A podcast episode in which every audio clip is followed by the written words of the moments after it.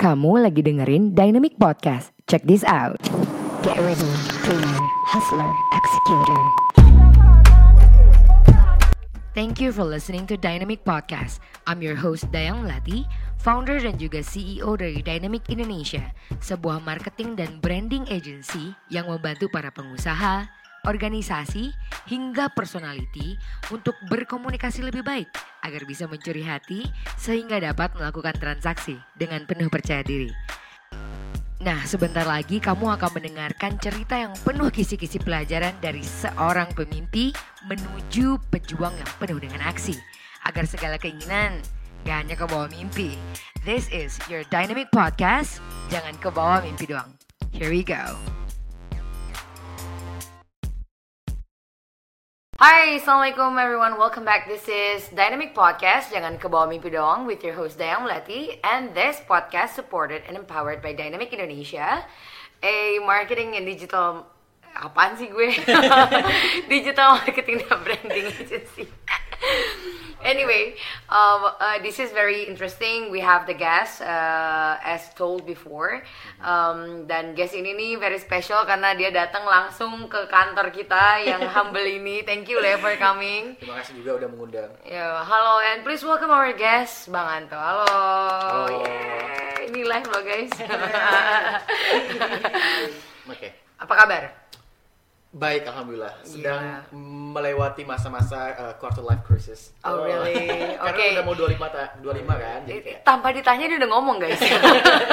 ceritain dulu kayak gitu. how how how how knowledgeable and informative this this guest is. So, uh, by the way, thank you for coming and and and happy to have you in our office. And apa sih namanya pas pas uh, ngelihat nama lo gitu kan yang muncul gitu, anjir kok kok kayaknya not not not ini ya apa namanya nggak asing gitu loh istilahnya. saya mau jawab takut kepedean, jadi saya biarin dulu nih. Maksudnya yang dijawab. Eh, pas pas ketemu oh ya Oke. kita kan di mana ya gitu ya masih sempat kayak gitu. But Karena Pontianak nggak luas kayak Gitu gitu. Jadi ya. satu sama yang lain itu pasti terkoneksi kayak gitu. tapi achievement lu it's so amazing man like seriously. Hmm, it's not that kind of achievement I think. It's Oh, like really? the the prey from other people's. Hmm, Oke, without any further ado, let's him uh, introduce dulu deh tema, uh, diri lo ke teman-teman Dynamic Nation yang ada di luar sana. Oke, eh perkenalkan nama saya Nordianto. Mungkin teman-teman boleh panggil saya Anto. Saya eh, lahir dan besar di Kabupaten Baru, di Iya. Kuburaya. Dan selama ini aktivitas saya adalah mengempower anak-anak muda di perbatasan-perbatasan Indonesia. Khususnya anak-anak adat, anak-anak eh, adat yang ada di perbatasan, kayak gitu. Dan juga mengkampanyekan tentang tidak menikah di usia anak kayak gitu. Hmm, wow. Jadi lebih kayak uh, social campaign tentang how to uh, protective yourself from the sexual uh, Okay. harassment something like that. Oke, by the way, we we are he is talking about this. That's ini kenapa nih Dynamic ngomongin tentang nikah gitu? Boleh, apa-apa, nyerempet dikit nggak apa-apa. well, uh, uh, the purpose of uh, tujuan kita ngundang lo, uh, Liri uh, benar-benar harus hadir di podcast kita karena emang uh, untuk seumuran anak muda tuh kan biasanya main cluttered ya, kayak, um, eh gue mau ngapain ya, gue mau kuliah di mana ya, bahkan sampai-sampai gue makan apa ya, itu masih bisa bikin lo berantem gitu kan, and you are here yang kayak ya gue adalah orang yang you know you you you kind of like already stand for something gitu. Terus uh, we wanted to know like how you got there, uh, self discovery and stuff like that sih bro. Tapi sampai apa sih background lu sebenarnya gitu? Kayak sampai lu kenapa lu harus nge-touch nggak boleh nikah muda sebegitu banyaknya, sebegitu banyaknya background- campaign lain. Backgroundnya bisa banyak banget nih, bisa background pendidikan, background keluarga. Yang asik dong kasih dynamic Apa ya? nation. Eh, mungkin dari background pendidikan. boleh boleh. Background pendidikan ini nggak nyambung sebenarnya. Hmm. Bahkan waktu saya pernah uh, ikut salah satu uh, ajak penghargaan Oke. dari salah satu CSR uh, perusahaan internasional di Hmm. Indonesia kayak gitu. Dan salah satu jurinya adalah Ibu Menteri Nila Muluk gitu, Ibu Oh, Menkes kayak oke, gitu. oke. Saya dibilang murtad. Iya karena saya kuliah jurusan sastra Inggris Oke. dan teknologi pertanian. Oke. Tapi saya tuh ngadvokasi tentang perkawinan usia anak gitu, ngomongin tentang reproduksi kayak gitu. Kayak ngapain terus laki-laki ngomongin tentang reproduksi iya, kayak iya, iya. lucu banget kayak gitu Oke, kan. oke. Tapi saya pikir kayak ya kalau bukan laki-laki, siapa lagi yang punya tanggung jawab untuk melindungi perempuan asik. Ya, Wow, itu kind of cool sih. kayak gitu. oh jadi lu emang, tapi kenapa sih harus isu ini gitu loh? Maksudnya um, ketika orang seumuran lo Hmm. mungkin dulu pas waktu self discovery sibuk main bola, and Hmm. you know we are living in, I'm not saying kayak Indonesia tuh kayak nggak rasis ya. Iya. I, I mean we are not. Jadi kayak kalau gue sendiri sebagai cewek gue ngerasa nggak terlalu ya lu cewek lu nggak boleh kayak gini Hmm. nggak terlalu ada di lingkungan kayak gitu gitu di Indonesia to be very honest cuman kenapa lu taking the role yang yang beda gitu Hmm. mau gak sih Sebenarnya apa ya? Ini udah mulai dari tahun 2009 gitu. Apa yang saya Oke. kampanyekan gitu. Ini berdasarkan dari lingkungan sih sebenarnya lebih ke Hmm. gimana keluarga di sekitar saya kayak Iya. gitu. Dan juga apa eh, teman-teman saya di sekolah ngebayangin eh, anak apa ya eh, anak SMP saat itu mereka nggak bisa apa ya nggak bisa melanjutkan sekolahnya nggak bisa melanjutkan sekolahnya hanya karena mereka itu harus berhenti Oke. dikarenakan hamil di luar nikah karena tidak adanya edukasi kayak gitu.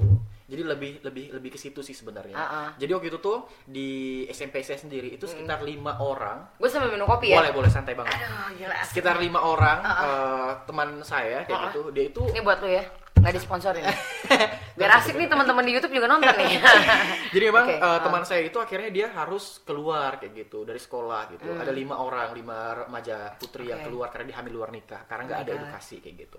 Terus lagi eh, mungkin dari keluarga ya kayak gitu. Yeah. Ibu saya nikah muda banget, umur 16 tahun udah nikah.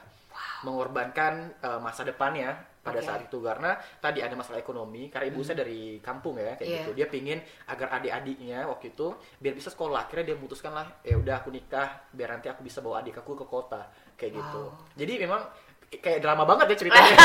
ini gue bikin sinetron udah dua episode tuh ya Cerita saya ini drama banget tapi itulah realnya But gitu. it's real, ya. Jadi itu realnya gitu dan saya tahu betapa ibu saya tuh kayak menderita kayak gitu. Menderitanya Hmm. bukan hanya menderita karena apa ya tadi kehilangan masa depan yang harusnya Oke. cemerlang, tapi akhirnya ibu saya tuh eh, pernah eh, harus aborsi ya, tapi secara legal bukan ilegal. Oke. Aborsi karena tadi punya masalah di organ reproduksinya kayak gitu. wow Pada saat saya masih SD.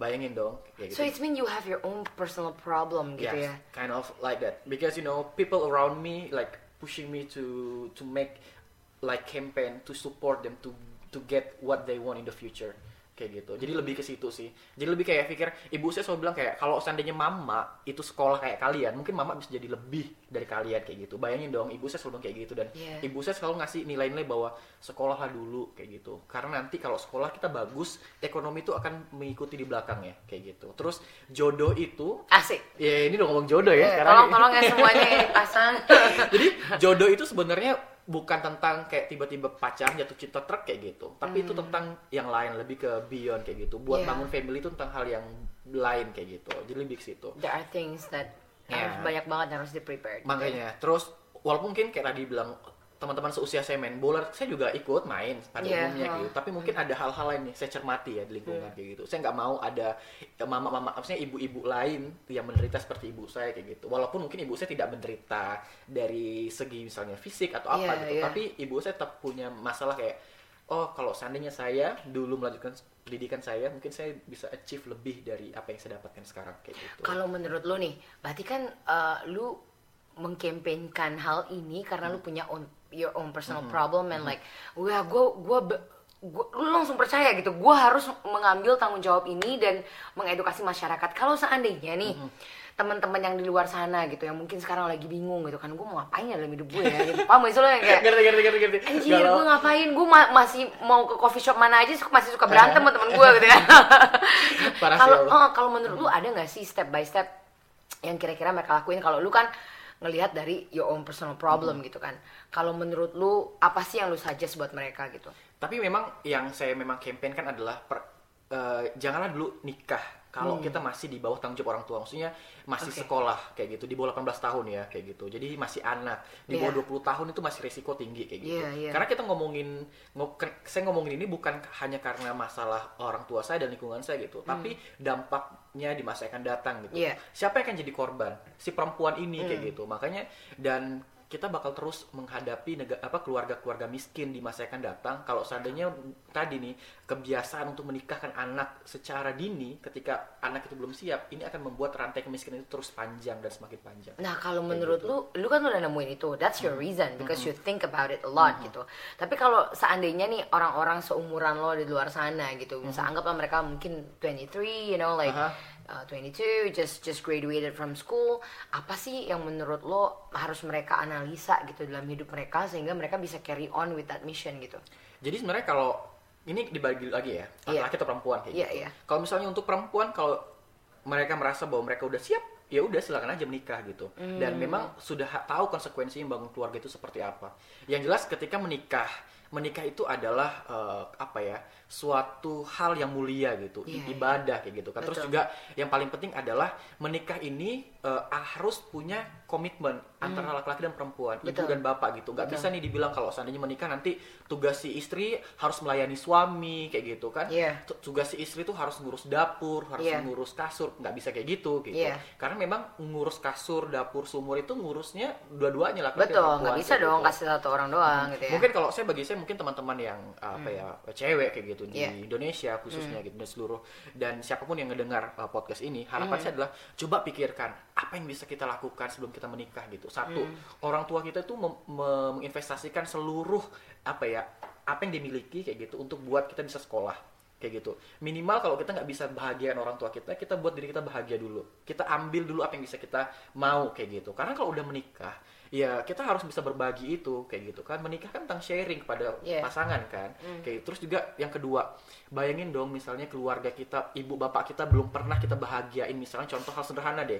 Belum pernah kita ajak dia naik masuk ke mall misalnya. Iya. kayak gitu. Tiba-tiba ketika dia selama, selama ini mungkin dia bisa. Kalau dia nggak menginvestasikan uangnya itu kepada anaknya. Bisa aja dia mau pergi ke mana pun ke seluruh Indonesia naik pesawat misalnya kayak gitu. Iya, iya. tapi dia lebih fokus ya udah anak saya aja dulu diprioritaskan. Tiba-tiba ketika lulus kuliah si an si cewek ini si anaknya laki-laki atau perempuan memutuskan untuk menikah. Dia nggak mikirkan gimana cara ngebahagiain orang tua kita gitu. Jadi kayak fokuslah ke situ saya pikir. Makanya saya kalau saya pri- pri- pribadi saya pikir kebahagiaan saya itu akan mudah sekali saya dapatkan kalau orang tua saya bahagia kayak gitu. Jadi dulu dulu memang Hmm, iya. saya bermimpi kayak gini eh, mau umrohkan orang tua saya dulu Hmm. kayak gitu. Baru saya berpikir bagaimana saya dikasih jodoh sama Tuhan kayak gitu Iya, kan. iya. tapi itu betul. Itu adalah doa ya. Kalau saya selalu percaya bahwa ora et labora kan pray and work kayak gitu. Saya percaya banget tuh pray and work kayak gitu. Kayak eh, selalu saya tanamkan gitu. Jadi akhirnya nggak tahu kenapa di 2018 tanpa disengaja saya tuh kayak ngedaftar tadi yang penghargaan ini Iya. kayak gitu. Dan uangnya gede dong. Banyak banget dapat dapat dapat uang dari situ kayak gitu. Iya. dan tiba-tiba terpikir waktu karena ada 6000 yang daftar yang diambil hanya enam orang gitu. Wow. Dan itu empat bulan seleksinya. Bertahap. Jadi mereka sampai datang ke rumah mereka wawancarai keluarga orang terdekat. Wow. sampai mereka tuh datang ke kampung-kampung yang pernah saya datangin hanya untuk cross check kayak gitu. Bener atau Bener enggak? enggak kayak Iya, gitu. Iya. apa yang saya sudah kerjakan kayak gitu.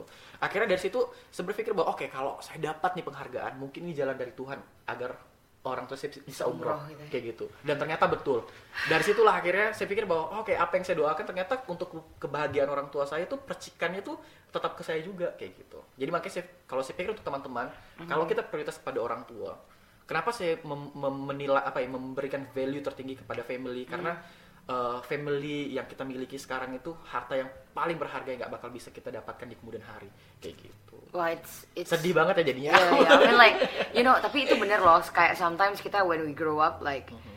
uh, we tend to think about ourselves and apalagi di dunia yang kayak gini ya, maksudnya semua orang competing to each other. Mm-hmm. Terus yang kayak ngerasa, ya gua harus mentingin diri gua sampai lupa untuk hal kayak gitu. Ya, it's a, it's a deep talk sih sebenarnya. gua mau semoga masih tetap asik ya Aduh gila, ini more than asik ya guys ya. So, talking about you kan, tadi lu ngomong uh, kebahagiaan gue yang hakiki itu adalah ketika gue bisa nyenangin orang tua gue. Um, what happened gitu istilahnya ketika lu kan udah tahu nih purpose lu adalah pengen ngebantuin mengedukasi orang, betul nggak? Tapi um, apa sih ketika lu ngadepin problem gitu contohnya when you are educating kan nggak semuanya jalan enak ya. Betul. I mean like you know ke kampung-kampung tuh it's not saya easy pernah mau kan. laporin polisi dong waktu itu Anjir, kenapa? Kenapa gitu? sama Pak Camatnya bayangin coba Kenapa gitu? karena dianggap acara apa ya kegiatan saya lakukan tuh ilegal kayak gitu dan dianggap tuh mengotori kawasan eh, kawa apa ya kantor camatnya kayak gitu terus saya dilapor polisi dong dia nggak tahu dia main sama siapa Saya- Wes, asik, saya hubung- suka nih. saya hubungi langsung bupatinya kayak gitu akhirnya dia nggak lama dipindahin alhamdulillah kayak gitu Iya. Iya. Anjir ini koneksinya udah sampai bupati guys. Main-main sama gue, gue lapor sama bupati lah. nggak hanya bupati sih mungkin menteri juga Wih. eh, ini sombongnya harus Ah, gitu pelan-pelan ya, karena sombong pada orang sombong ibadah gitu ya. kayak Eh gitu. tapi lu ngadepin kayak gitu gimana sih? I mean like when you you are facing difficulties kayak gitu, gimana sih lu tetap bertahan gitu? pertama yang harus kita pikirkan mereka tuh bukan enemies kayak gitu mereka Wow. tuh bukan musuh Dari segi mindset dulu Iya. berarti ya. Mereka tuh siapa pun itu masyarakat itu masyarakat kayak tadi pemerintah juga salah Iya, satunya iya, tokoh iya, iya. adat Iya, pokoknya siapa pun itu kayak gitu eh, itu mereka bukan eh, musuh kita kayak gitu mereka bukan musuh kita mereka adalah orang yang mungkin belum sepemikiran belum teredukasi belum Iya. tersampaikan informasinya. Berarti salah satunya yang menjadi penyebab adalah kita yang harus membangun komunikasi itu kayak gitu. Makanya gimana cara kita agar bisa nge-facing orang-orang kayak gitu? Ya kita bangun komunikasi dulu gitu. Kita jelasin dengan cara yang baik Iya. kita tunjukin buktinya kayak gitu. Ah, akhirnya pasti mereka pelan-pelan dong mau terima kita kayak gitu.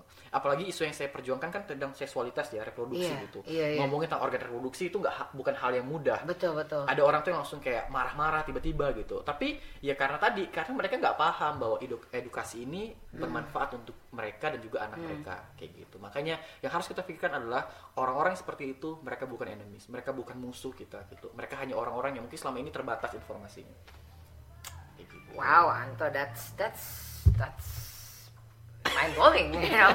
Okay, okay, let's stop talking about your your goal. Okay, Okay. let's stop it right there. Let's talk about you. Okay. Oke, it's more difficult I think. Usually kayak gitu because because you are someone who always keep going and doing, right? Because talking about purpose is more easier. it's easier, Yeah. right? It's like promoting stuff gitu. But Yeah. anyway, let's talk about you so that Yeah. people can like mungkin bisa belajar lah seenggaknya. Untuk saat ini di umur lo yang ke yang umur lo 25, bentar Almost. lagi lo bakal cabut ke Poland. It could be your last uh, podcast at least this year in Pontianak, right? I think. Ooh, that's deep. Apa sih your number one goal in life? Number one goal in life? Apa ya? Umrohkan orang tua kan udah bro tadi yang asik dong.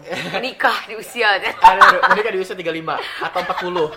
It w- I'm being honest right now. I'm like being serious. What is your number one goal? Eh, mungkin ya kalau saya pribadi saya pingin suatu saat nanti ketika saya dikasih kesempatan sama Tuhan untuk punya keluarga Yeah. kayak gitu saya pingin eh, anak saya Hmm. itu nggak sekolah kalau dia nggak mau Wow.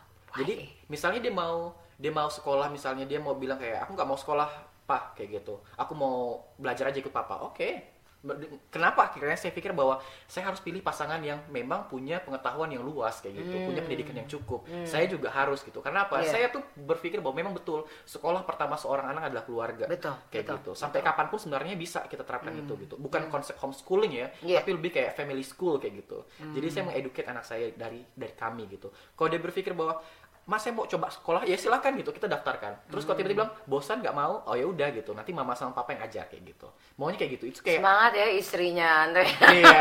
Terus saya ingin bawa anak saya ini ini ini goals ya tapi namanya Iya. goals itu harus besar gitu. Kalau Iya. kita punya setting expectation tuh harus besar kayak Iya. gitu jadi hal-hal kecil lainnya bakal ngikut di belakangnya insya Allah kayak gitu. Jadi saya berpikir bahwa saya pingin travel all around the world kayak gitu. Kan saya pingin helping people kayak gitu. Jadi saya Wow. pingin saya pingin tinggal berapa tahun di Afrika kayak gitu. Dan in the end of my life I want to settle down in Indonesia of course Oh, Of so you want to settle down in Indonesia? yeah in West Borneo for sure but not in the- West Borneo. not in the in the in the big city. I wanna I wanna stay our living in in the rural area. For example, like really close to the border, kayak gitu. Okay. Yeah, so you want to stay you're you're saying that you want to stay in rural area when everyone wanted to live in a big city Mm-hmm. No, and you no. are want to stay there. Actually, Why? big city is not belong to me. Oh, really? Mm, Really, Okay. Too much uh, too much cars. Too much cars? Polluted. I don't like it. ya jadi kayak saya nggak pernah betah memang tinggal di tempat-tempat yang kayak Oke. eh, terlalu terlalu apa ya besar kayak gitu. Iya, iya. Bahkan makanya kenapa akhirnya saya milih untuk lanjut kuliah di Poland kayak gitu. Hmm. Karena Poland tuh salah satu negara yang lumayan tenang. Iya, saya pikir. really? Hmm. Ya tenang banget karena dia kan daerah eh, apa ya banyak kastil-kastil kayak gitu-gitu kan. Jadi cocok lah kayak gitu. Jadi kalau saya banyak selama ini saya menghabiskan waktu di kampung-kampung di desa-desa di hutan di Kalimantan kayak gitu. nanti mungkin di sana ya di daerah-daerah eh, historical kayak Eh, gitu. kerajaan-kerajaan. Kerajaan-kerajaan gitu ala-ala ya. Oh, Gitu that's sih. very interesting, you know. Tapi kalau seandainya nih, tadi itu kan goals lu ya, Mm-hmm. which is uh, very very amazing, I think in a in a way. Mm-hmm. Kalau seandainya nih kan lo udah keliling dunia ya, almost ya, udah ke Almost. Kanada, US, apa aja sih? Lu udah pernah mana aja sih? Yang belum eh, Australia. Oh, Aussie belum. Belum. Padahal paling paling deket ya sebenarnya ya. Eh, Compare to US gitu lah, kayak it's like mohon maaf nih, sejauh ini masih belum tertarik kayak gitu. ya karena Oh, gitu. masalahnya saya jadi gini, saya tuh kenapa saya pingin ke Let ini help. su- ya, su- Uh-huh. sulit banget ya. Okay. You need Oke. Power, Iya, oke. Women power. ya, terus Jadi kayak kenapa akhirnya dulu saya memutuskan eh, untuk pingin sekali pergi ke Amerika. Iya. Jadi begitu karena karena saya nonton videonya Severn Suzuki yang itu dia speech di eh, hadapan eh, para apa ya kepala-kepala negara kayak gitu di sidangnya PBB di tahun 1994 kayak gitu. Jadi kayak itu motivasi saya. Jadi kayak negara yang saya kunjungi itu bukan tanpa alasan saya pingin ke sana gitu. Akhirnya ke sana lah tercapai lah kayak gitu. Terus saya ke Kanada juga itu karena saya baca bukunya eh, Ahmad Fuadi waktu itu kayak gitu. Oh. Yang trilogi yang Iya, iya, Lima trilogi. Menara kayak gitu. Ranah tiga warna atau satu muara kayak gitu. Itu yang bawa saya ke sana. Saya sampai ke Eropa karena saya baca bukunya Dan Brown kayak gitu. Oh really? Yeah. Like, uh, tell me what is the name of the book for Dan Brown? All. All of that. Da Vinci Code, gitu, Yeah. Angel and Demon, of like read, Inferno. read some same book, man. Like Jadi seriously. itu okay. semuanya saya baca gitu. Bahkan Origin kayak gitu. Jadi buku-buku yang kayak gitu yang ngebawa saya sih. Terus Okay. kayak untuk Australia belum ada buku yang ngebawa saya ke sana sebenarnya. To be honest. Oh, kayak gitu. Terus kayak di Poland karena saya baca buku eh, tadi tentang orang-orang yang dapat Nobel Prize yang salah satu banyak yang dari Poland kayak gitu dan Ah. Iya, juga iya. sejarah Second World War eh, Uh-huh. dimulai kan gara-gara tadi invasi dari Jerman kayak gitu German, ke yes. Kayak gitu. That's that's really cool. Okay. Oke. So, wow, that's uh, a lot to take. Jadi kalau dia baca buku something tentang Jepang, tiba-tiba udah Jepang aja guys. Bisa, bisa jadi kayak gitu. Be ya. Eh, tapi kalau seandainya nih ya, kalau gue mau tanya sama lo, Hmm.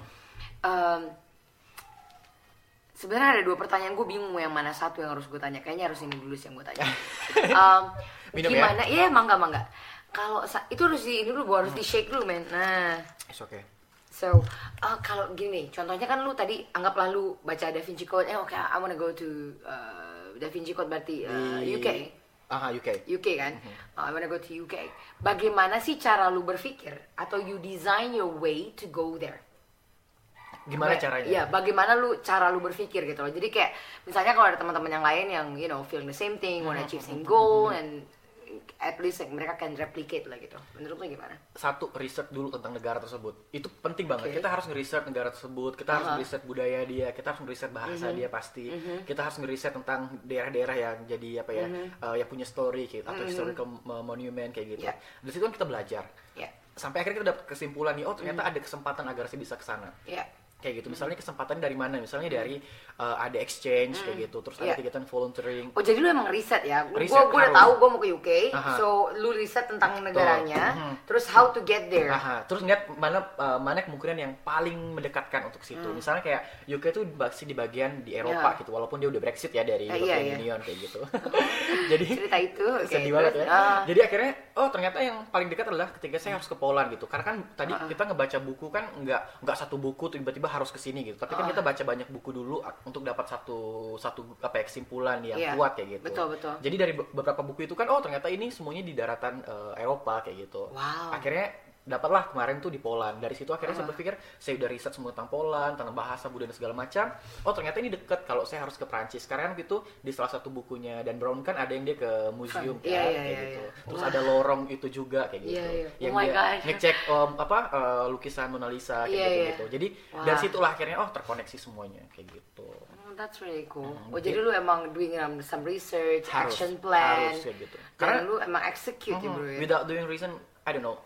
It's kind of not possible, uh, not impossible, but it's kind of hard.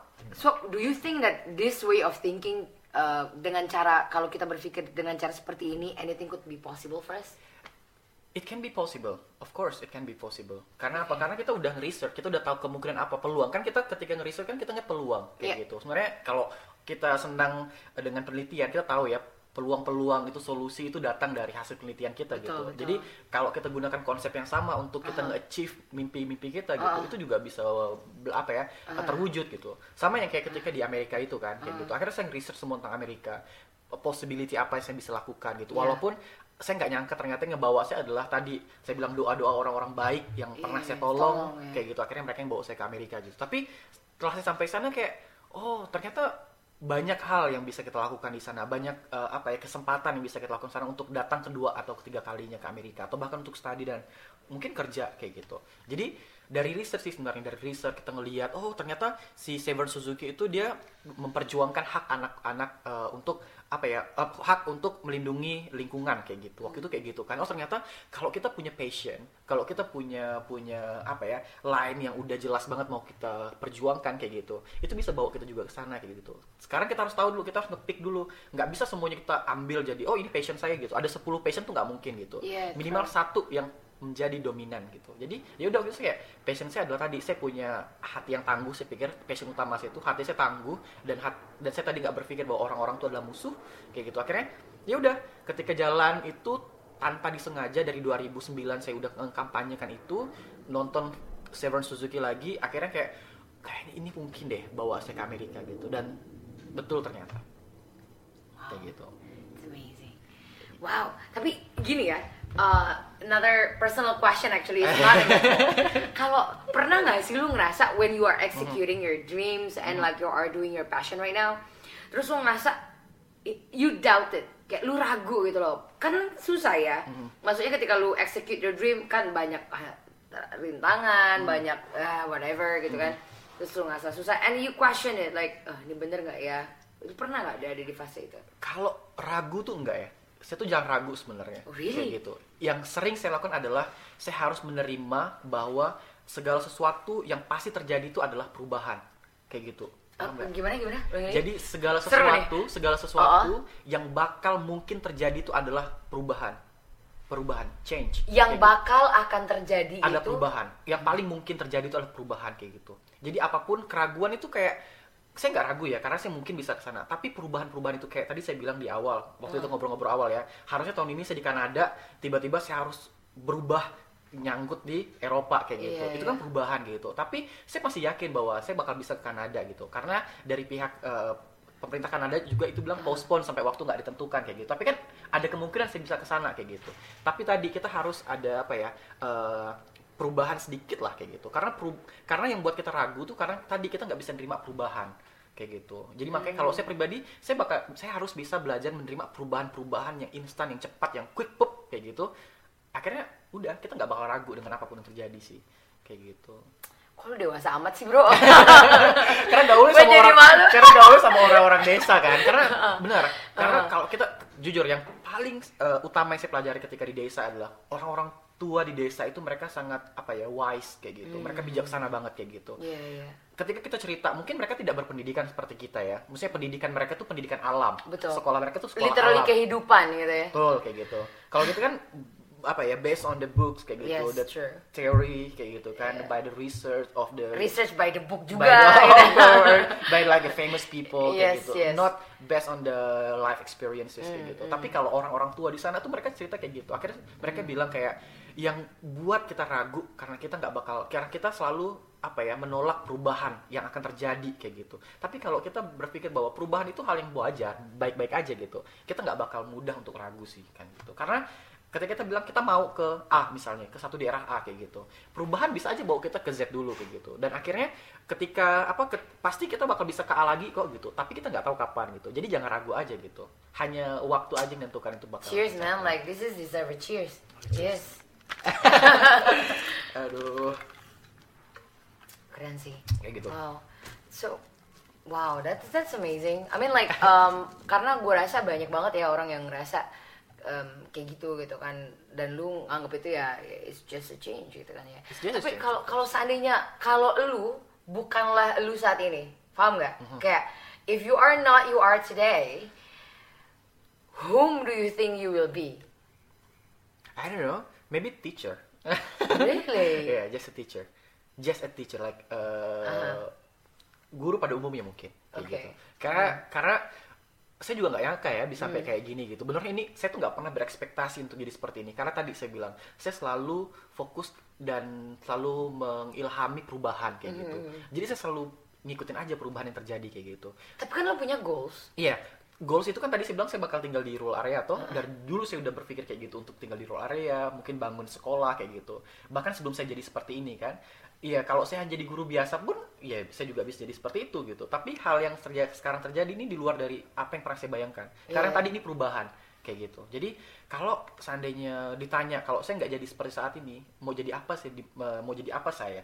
Ya mungkin jadi guru aja pada umumnya gitu. Yang mungkin guru yang tidak orang kenal seperti sekarang kan. Hmm. Tapi tetap pengabdian tuh udah dari kecil karena itu udah value dari dari saya kecil ditanamkan sama orang tua untuk saya. gitu. mengabdi kepada orang untuk mengabdi kayak gitu kepada masyarakat ya jatuhnya ya. kepada masyarakat, kepada orang untuk apa ya ngasih eh, menebarkan kebaikan sih kayak gitu. Karena yang orang tuh selalu bilang kayak gini bahwa kalau kita baik sama orang lain kayak gitu, memang nggak yakin orang itu bakal balas baik dengan kita gitu. Tapi biasanya ada orang lain yang mengantar kebaikan kepada kita kayak gitu. Ini kayak Wow, this is Iya, so the cool meaning of life kayak gitu. Iya, Karena iya. saya tahu ibu saya tadi tidak punya pendidikan yang tinggi seperti kami di Iya. keluarga kayak gitu. Tapi dia punya tadi nilai-nilai kehidupan yang dia pelajari ketika dia harus mengorbankan masa mudanya untuk menikah dengan bapak Betul, saya kayak betul. gitu. Jadi kayak saya harus kayak oke, saya belajar dari itu kayak gitu. Karena ibu saya nggak ngajarin teori ya, dia lebih ngajar Iya. kayak nasihat yang nasihat itu kayak bukan memaksa, tapi lebih kayak memberikan pilihan. Apa pun semuanya diserahkan ke kami, ke saya, at least untuk berpikir gitu untuk ya. berpikir gitu. Akhirnya dari dulu value saya adalah mengabdi gitu. Makanya dengan Hmm. jadi guru. Makanya saya dulu ketika tanya mau jadi apa, jadi guru kayak gitu. Walaupun Hmm. mimpi besar saya ini agak lucu ya. Aha, apa tuh But I hope it, it will be it will be the true. I don't know. It will come true in my in the Amin. future. I wanna be president. That's one of my big. Uh, Rus tolong gitu lampu dong Rus Yeah, I wow want to be a, I want to be a president of Indonesia. Maybe in like uh, 2044. I don't know. Uh-huh. okay Uh, but really, I really want to be president. you Or- wanna be president Yes. Jadi kayak Is it your main goal then? It's not marrying at 35 but actually wanted to be president of Indonesia. Mungkin ini recordingnya akan diulang lagi nanti kan knows gitu. Jadi sebenarnya kayak kenapa menjadi presiden sebenarnya ini tadi lah perubahan ya kayak gitu. Kan kita harus ad- ada goals utama saya di pengabdian kayak gitu. Di- iya. itu kan masa tua. Misalnya saya jadi eh, retire kayak gitu udah nggak jadi presiden lagi kayak gitu kan ya bisa Iya. aja saya tinggal di perbatasan mana kayak gitu kan hanya untuk mengabdi kayak gitu. Tetap itu ujungnya di kan apa ya di ending di ending dari hidup saya almost the end kayak gitu. Jadi mau ngabdi gitu. Tapi saya salah satu yang saya pingin adalah saya menjadi presiden kayak gitu. Kenapa saya pikir eh apa ya karena beliaulah yang harusnya punya kekuatan punya power kayak gitu untuk bisa Untuk doing massive changes. Iya kayak gitu. Jadi memang semuanya nggak bisa jadi kayak magic ya dari Iya. tangan presiden gitu. Tapi setidaknya si presiden ini harus punya kekuatan yang dia harus tahu gitu dari Iya. grassroots kayak gitu, masalah yang ada di lingkungan kayak gitu. Dan iya saya pikir dreams. Yeah, It's of just a course. dream. yeah, we are rooting for you, of course. kayak gitu. Tapi jujur ya, you have to answer this very very honestly, okay? Hmm. Lu harus jawab sejujur-jujurnya.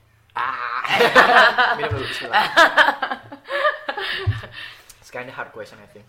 Yeah, I think kinda. Lu capek gak sih jadi orang baik? Ah, Oke, that's a very tough question. oke.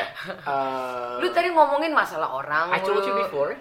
Oh, now, I mean, okay. I was like, uh, I passed my quarter life crisis now. Uh-uh. Jadi kayak di tengah quarter life crisis kemarin kayak gitu, Mm-hmm. itu tuh kayak pernah ngeluh kayak gitu, capek jadi orang baik, capek jadi orang baik. Tapi hanya sekedar mulut dan perasaan aja sih kayak gitu. Udah pakai perasaan itu, Bro. Iya, capek, tapi nggak di aksi kayak gitu, nggak Oke. nggak stop untuk ketika teman, kayak contoh ketika teman, anto bantu ini dong, anto bantu ini Hmm. dong, nggak nggak gitu. Bahkan eh, salah satu mungkin ya, karena pandemik ya, kita Iya. nggak nggak nggak per- nggak bisa langsung ketemu langsung untuk ngasih seminar kayak gitu. Jadi anak-anak ngajak kak tolong dong untuk ngisi seminar kayak gitu. Memang jujur banyak yang seminar itu memang semuanya free kayak gitu. Saya Hmm. memang free kan, saya nggak mau narik biaya dan segala macam. Tapi kadang dan perasaan sebenarnya saya lagi down sebenarnya. Mood saya tuh lagi kacau. Hati saya tuh lagi bergejolak kayak gitu. Asik. Tapi tapi tapi tapi saya tetap fokuskan, ayo bantu, Why? bantu kayak gitu. Karena mungkin berkah ber- eh, ini ngomongnya deep lagi ya gitu. Meaning the- jadi kayak Kenapa? acara motivasi banget ya kayak gitu. Ini salahnya ngundang saya kayak gitu. Harusnya podcast ini fokusnya ke motivasi sebenarnya. Jangan ngomongin hidup. You know, this time is yours. Own it, okay? ini jadi Own it. ini jadi kayak apa ya kayak harimau gitu ya kulitnya belang-belang kayak gitu jadi jadi ini kayak Hope gitu. you you will always remember our podcast, you know. So yeah, you'll come back. makanya jadi kayak eh, akhirnya saya pikir kayak ya udahlah kayak gitu karena mungkin berkah Hmm. nanti kemudahan yang jujur kayak masalah kuliah juga akhirnya mungkin karena salah satu tadi doa mereka gitu yang mereka Iya. ucapkan terima kasih terima kasih terima kasih ke Anto dan segala macam kayak gitu. Jadi lebih ke situ sih. Memang pandemi ini banyak ngajarin saya gitu untuk jadi siapa diri saya sesungguhnya. Apakah saya akan bertahan jadi orang baik atau kan akan meragukan kebaikan yang pernah saya lakukan kayak gitu. Tapi in the end hasil juga dari orang tua kayak gitu. Akhirnya saya nanya ke orang tua saya gitu "Eh, apa sih penting jadi orang baik? Apakah saya sudah baik selama ini? Saya tanya nih saya jadi kayak buat interview ke teman-teman saya gitu. Saya udah baik nggak sih jadi orang kayak gitu? Menurut kamu saya udah bermanfaat belum? Saya udah nolong gitu. Jadi saya tanyain mereka satu-satu to be honest bilang kayak gitu. Bahkan sampai saya buatkan metode buat mereka. Metodenya itu menceritakan tentang sejauh mana saya itu eh, buat mereka tuh berubah dan alhamdulillah sih memang feedbacknya mereka tuh bagus gitu ada yang mereka mengibarkan saya tuh matahari bagi mereka lucu banget ya ada yang- karena Udah kayak lagu ya. Iya, jadi mereka nyebarkan set kayak apa kayak pohon gitu Iya, yang ngasih iya. oksigen bagi mereka. Ada yang kadang-kadang mereka buat satu kayak batu yang nahan mereka jatuh dari jurang kayak gitu-gitu. Jadi kayak oke. Tapi itu nggak cukup. Yang saya tanya ke orang tua saya, apakah saya sudah cukup baik untuk mereka kayak gitu? Karena saya tahu waktu saya tuh sibuk banget ya. Bahkan saya jarang punya waktu. Ini 6 tahun ini adalah tahun yang saya bisa selebrasi untuk keluarga saya kayak gitu. Karena sebelumnya sebulan sebulan tuh hanya satu kali kak kayak Ya gitu Allah. ketemu gitu dan jarang ketemu karena Tapi kamu tinggal di Ponti kan ya? enggak biasanya apa ya lebih banyak memang tinggal di pesawat ya kayak gitu Eh. jadi kayak banyak seminar kayak gitu kan Oh, jadi kayak Tuhan. seminggu tuh ada tiga kali fly kayak gitu Oh, oh. jadi jarang lah di Pontianak kayak gitu Tapi kamu maksudnya rumah kamu emang di Ponti? rumah Pontianak kayak gitu cuma rumah pada umumnya memang biasanya sih bandara sih kayak Iya, gitu jadi Tuhan. jadi memang jarang ada komunikasi yang dekat sama orang tua bahkan tuh ibu saya tuh memantau saya hanya dari story saya makanya kalau orang bilang saya alay Ah. mohon maaf story saya tuh tidak saya peruntukkan untuk masyarakat pada umumnya sebenarnya Iya. tapi untuk ibu bapak saya dan kakak saya di rumah karena saya tuh jarang mengabari mereka kan kadang Ah. telepon waktu kita beda atau mereka Iya, kerja dan segala macam Iya, gitu iya. jadi mereka tahu bahwa saya baik-baik itu dari sosial media saya gitu Hmm. makanya kalau orang bilang kadang ih kak Anto alay posting kayak gini saya selalu bilang kayak ini bukan untuk kamu sih kayak gitu karena ini Hmm. untuk keluarga saya kayak gitu karena kalau saya nggak posting apa pun itu mbak ibu saya langsung kayak panik kok adikmu le eh kok adikmu mbak nggak nggak nggak posting ini. posting kayak gitu baik-baik kan dia kayak gitu jadi jadi kayak gitu Iya, gitu iya, jadi iya, iya. jujur ketika saya posting Eh. dulu makanya sekarang sel- selama saya di rumah saya nggak pernah posting aneh-aneh saya Iya, iya. alay gimana di sosial media saya karena ibu saya tahu saya di rumah kayak gitu tapi mungkin pas nanti kuliah lagi bakal Hmm. Bakal kayak gitu lagi bakal pasti kayak gitu Live report. Iya, live report gitu. Karena ibu saya tuh, Oke. karena jarang ya, karena ibu saya kan uh, perawat di rumah sakit bersalin Oh, kayak gitu. Jadi uh, apa ya, bukan perawat, uh, kayak pembantu bidan Hmm. kayak gitu. Karena untuk ngurusin ya kurang lebih kayak perawat gitulah. Iya. Gitu. Jadi waktunya beda kan dengan saya kayak gitu. Wow, that's amazing. Mhm. That's amazing. Okay, can you tell us like apa sih momen yang uh, ini udah quarter like maybe like two or three question before we end it. Um, apa sih uh, momen dalam hidup lo yang menurut lo tuh life changing banget buat lo? Momen apa dalam hidup lo atau you know kejadian apa dalam hidup lo yang kayaknya ngerasa anjir kok gue Ada dua, ada dua step. Step dua pertama, step udah story nih. ada dua, ada dua step dua Oke. tingkatan kayak gitu. Oke. Satu step pertama adalah mm, tadi mem- memvalue keluarga. Itu ketika ibu saya tadi operasi kayak gitu di tahun 2004 waktu itu. Dan saya tuh berpikir bahwa saya udah hampir kehilangan ibu saya gitu. Itu yang buat saya kayak memvalue se- apa ya keluarga itu hal yang paling penting gitu. Dari situ gitu. Karena kita nggak bakal nggak bakal menyadari bahwa keluarga kita penting bapak ibu kita itu penting kakak kita itu penting. Kalau mereka tuh eh, masih ada di dekat kita kayak gitu. Jadi kadang-kadang kita mengignore mereka. Man, you always talking about deep shit.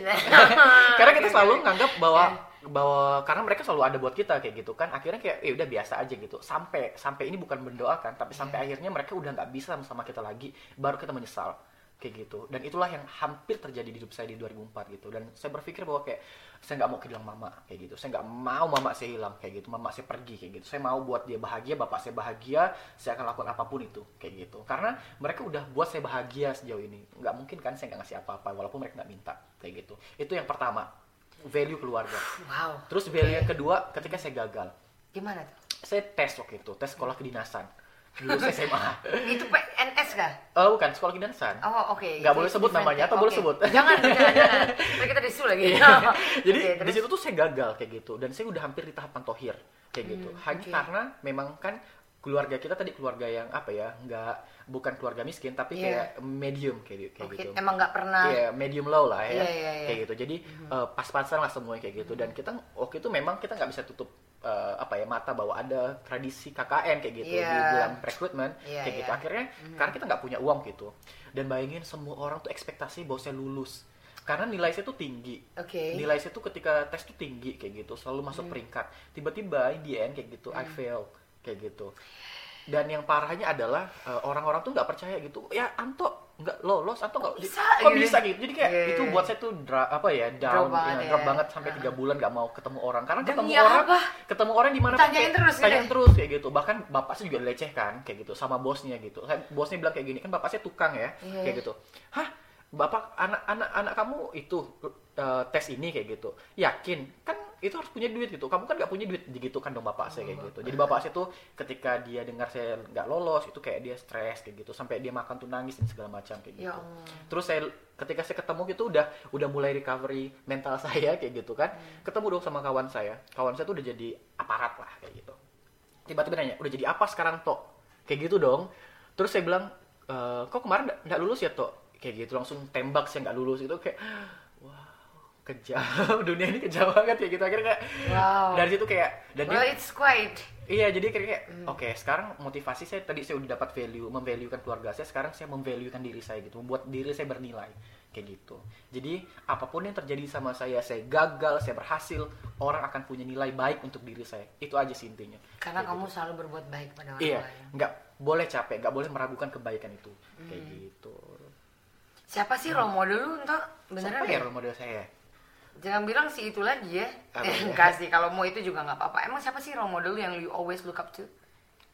Ih, gimana ya role model ini bingung banget gitu. Kayaknya Hmm. semua orang role model deh. Sahabat saya juga jadi role model kayak gitu-gitu. Uh. Guru-guru saya role model gitu. Nggak Hmm. ada yang spesifik sih. Tapi kalau kebesaran hati role model saya Habibie. Iya, kalau kebesaran hati ya kayak Iya, gitu. iya. Jadi saya dari dulu tuh memang kayak bahkan saya tidur itu tuh 4 jam satu hari itu karena role model saya Habibie kayak gitu. Parah banget jadi kayak apa ya? eh, saya tuh sampai parahnya adalah saya tuh kontrol waktu dulu saya tuh 4 jam satu hari. Dari dulu. Maksudnya gimana? Dari Emang SMA. kamu pengen tidurin cuma 4 jam doang? Eh, iya, gitu ya? 4 jam doang saya kontrol hanya 4 jam doang kayak gitu satu hari. kayak gitu. Jadi Gitu. gitu, makanya saya tuh online tuh hampir saya tuh setiap hari tuh online kayak gitu. Kalau di sosial media saya tuh saya nggak punya waktu tidur. Makanya anak-anak bingung jam 1 masih posting kayak gitu. Nanti jam 5 masih posting. Terus tidur jam berapa ya? Tidur saya 4 jam intinya. Nggak peduli itu malam, siang, sore, yang penting 4 jam satu hari. Kayak gitu. Itu doang sih kayak gitu. Role model saya Habibie. Terus ketangguhan Habibie menjadi seorang the true leader bagi saya gitu. The true pres- president of Indonesia saya pikir Habibie. Iya, karena tadi namanya kita nge- How do you feel when he is dead? Oh my god. I mean like when he's gone. Have you met him? Of course. Of You course. met him? I met him like I don't know, like six years ago. Mm, where? Kayak gitu. Uh, in the conference, of course. Oh, okay. Like in Jakarta. Jadi kayak waktu itu lagi ada conference Jakarta berkaitan dengan MDGs dan SDGs tuh itu Yeah. ada ketemu beliau. Jadi saya di situ baru oke menjadi bahwa orang ini tuh punya hati yang besar. Bahkan quotes dia yang saya selalu kasih ke teman-teman adalah gini. Pak Habibie pernah diundang menjadi satu-satunya orang Asia, Southeast Asia dan orang pertama bahkan di Southeast Asia mungkin yang dapat penghargaan tertinggi waktu itu. Itu nggak berasal dari Inggris kayak gitu. Dia dapat penghargaan di antara orang-orang Eropa yang bertubuh besar. Akhirnya dia buat quotes kayak gini bahwa eh, besarnya seseorang itu tidak dilihat dari bentuk fisiknya kata Habibie bilang tapi dilihat dari karyanya kayak gitu. Karya itu yang membesarkan si individu itu, bukan tubuh dan fisiknya kayak gitu. Makanya walaupun saya tubuh ber- bertubuh kecil sebagai orang Asia karena tapi saya punya eh, apa ya, punya sebuah hal yang besar yang saya bisa kontribusikan untuk dunia, katanya kayak gitu. Jadi itu saya pikir kayak oke, Anto adalah orang yang kecil tapi Anto bisa buat kontribusi besar kayak gitu. Oh that's cool. Before last, like ser- seriously, before last. Ini udah last yang berapa kali ya saya dengar? Uh, because you're always carrying the very good talk, you know, like oh, I gotta ask more. Minum lagi nih kayaknya. Sure, sure, sure. Hey, ini boleh di story ini kayak kita cheers, okay? Getting ready, waiting for it, like wait. Okay, Still wait. bitter, but it's okay. Yeah. One, two, three, cheers. Gak perlu minum nih. Apa tuh namanya eh, tadi lu ngomong yang masalah itu kan eh, we, we we already talk about you menurut lu apa sih satu hal Mhm. yang orang yang orang nggak tahu tentang lo tapi lu you wish that people know that Oh. Oh gitu ya si Anto mah baik si Anto mah ini oh Aduh. high achiever bla bla bla Aduh, aduh, aduh, aduh, aduh, aduh. apa satu hal yang kira-kira menurut lu orang-orang nggak tahu gitu tentang lo dan you wish that that you wish Pertama ya, yang buat orang nggak tahu karena muka saya seram. Masa sih? Iya kalau saya nggak senyum tuh orang selalu bilang kayak muka saya tuh garang gitu, ganas kayak gitu, gahar. Iya kayak ya. gitu. Jadi Oke. Masa sih? nggak nggak tahu ya. Kita udah ngobrol. Tapi sebenarnya eh, yang mungkin orang nggak banyak tuh, saya tuh orangnya cengeng banget, sensitif banget. Oh, saya tuh mudah nangis, gila banget tuh. Really? Iya, saya nonton film Smurf. Tahu kan nangis, gila banget.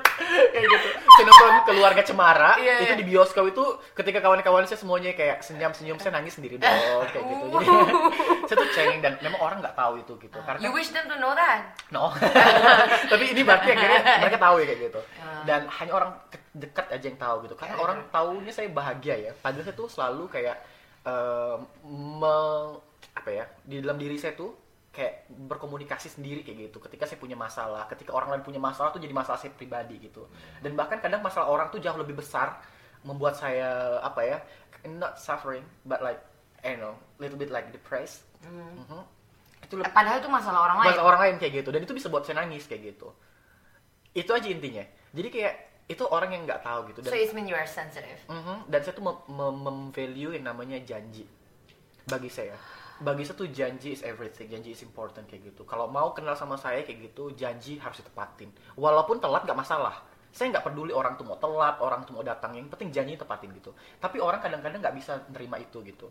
Jadi kayak saya selalu memperjuangkan misalnya saya udah janji nih sama kakak kayak gitu mau ngapain kita misalnya ketemu atau ke mana kayak gitu saya dari mana pun saya bakal kejar hari itu untuk oke kita ketemu pergi itu tapi ada kalanya ada orang itu dia janji dan dia lupa dengan mudahnya kayak gitu.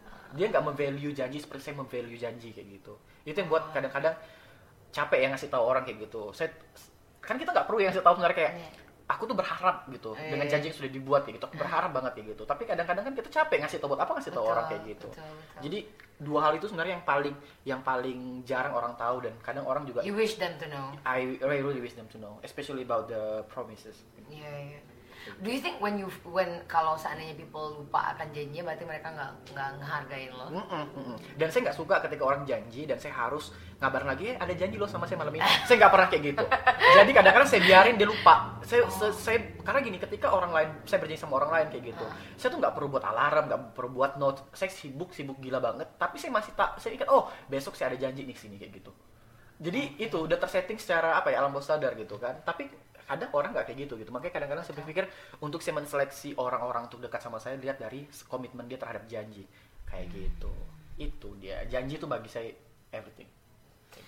Whew, what a strong closing statement. but we, uh, your this is uh, this is not a question anymore. I think I would like to thank you, you, for this very good talk, very good sharing. I hope uh, our broadcasting manager happy ya with, with, what- with, with what's going on. Dan semoga bisa banyak yang diedit ya. Iya.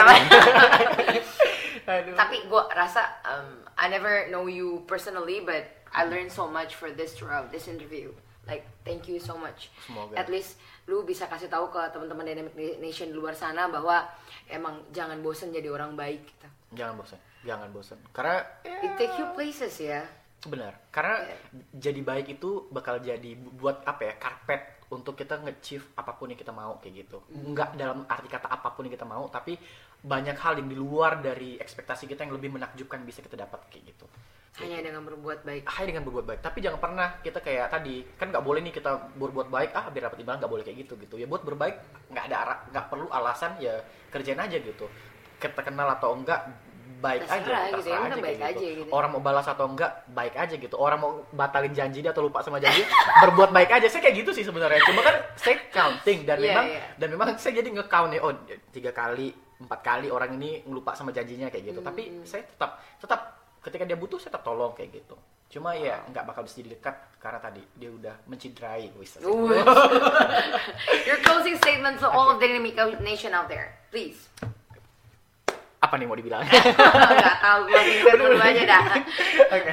Dari Tro, apa sih sa- pesan-pesan yang pengen lu sampaikan ke Dynamic Nation? ah sana. kalau saya pikir ya memang untuk kita nih anak-anak muda ya kayak Iya, gitu iya. nggak nggak usah capek kalau seandainya kita tuh dihadapkan dengan banyak sekali masalah kayak gitu terus Hmm. kadang-kadang kita yang udah di awal udah membuat goals terus tiba-tiba goals kita tuh harus mengalami perubahan tadi Iya. ya kita nggak perlu takut kayak gitu karena perubahan itu hal yang baik juga gitu. Iya. nggak selalu hal yang buruk kayak gitu kan. Jadi kayak nggak apa-apa gitu. Buktinya sekarang ketika perubahan kita harus online dari offline ya terima-terima aja. Akhirnya ujungnya baik juga kan. Bisa-bisa bisa, juga bisa gitu juga kan, kan kayak ya. gitu. Berarti kan perubahan itu nggak selalu buruk kayak gitu. Dan Iya, iya. jangan pernah ragu sama diri kita. Karena kalau sendiri kita aja ragu sama diri kita terus siapa yang bakal menghargai diri kita sendiri? Kayak gitu. Shit. Swag. kayak gitu Oh my god, thank you so much, uh, Anto, for coming uh, and you know sharing so much about kindness, about purpose, about yourself uh, ke Dynamic Nation dan juga kita yang ada di sini. We, I'm, I'm getting inspired and in fact aspire to do more good things, you know. I really hope so. Karena emang gitu loh bro, yang kayak banyak orang-orang yang capek jadi orang baik Yeah. karena people take us for granted, yang kayak dimanfaatkan lah Yeah. segala macam. Tapi ketika kebaikan itu emang untuk diperuntukkan bukan untuk dia, tapi sebenarnya untuk diri kita sebenarnya ya, karena Tuhan yang akan membalasnya nanti gitu. Is that true?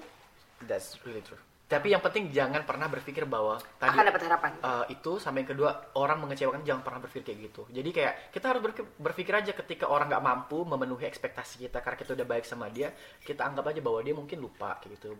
Tadi saya bilang kayak gitu. Mereka tuh bukan musuh sebenarnya kayak gitu kan. Jadi ya udah ketika kita baik itu baik itu nggak boleh hanya dari perbuatan tapi dari pikiran juga gitu. Ya tadi saya bilang saya nggak marah dong sama orang yang em, Melanggar tidak janji. melanggar janji tapi saya tidak berjanji tidak akan terlalu dekat sama dia. Ketika dia butuh saya saya akan tolong terus kayak gitu Semampumu. semampu saya kayak gitu tapi ya saya nggak jadikan dia musuh kayak gitu There you go, our our ambassador, our special guest of the day, and thank you so much for coming in. And I think that's the end of our episode today. Thank you for coming, and apologies if we have you know some Nah, some stuff that not match your expectations.